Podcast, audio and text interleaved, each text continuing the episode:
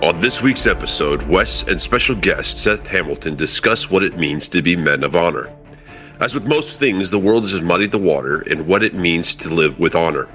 Some of the questions we should ask ourselves are Am I a man of integrity? Do I live my life consistently in private as I do in public? Am I a man of humility?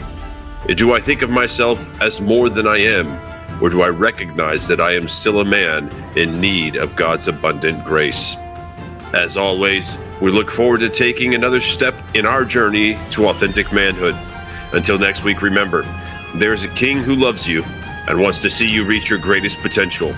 He's offering anyone with a heart willing to pick up their battle armor a place in the King's Guard.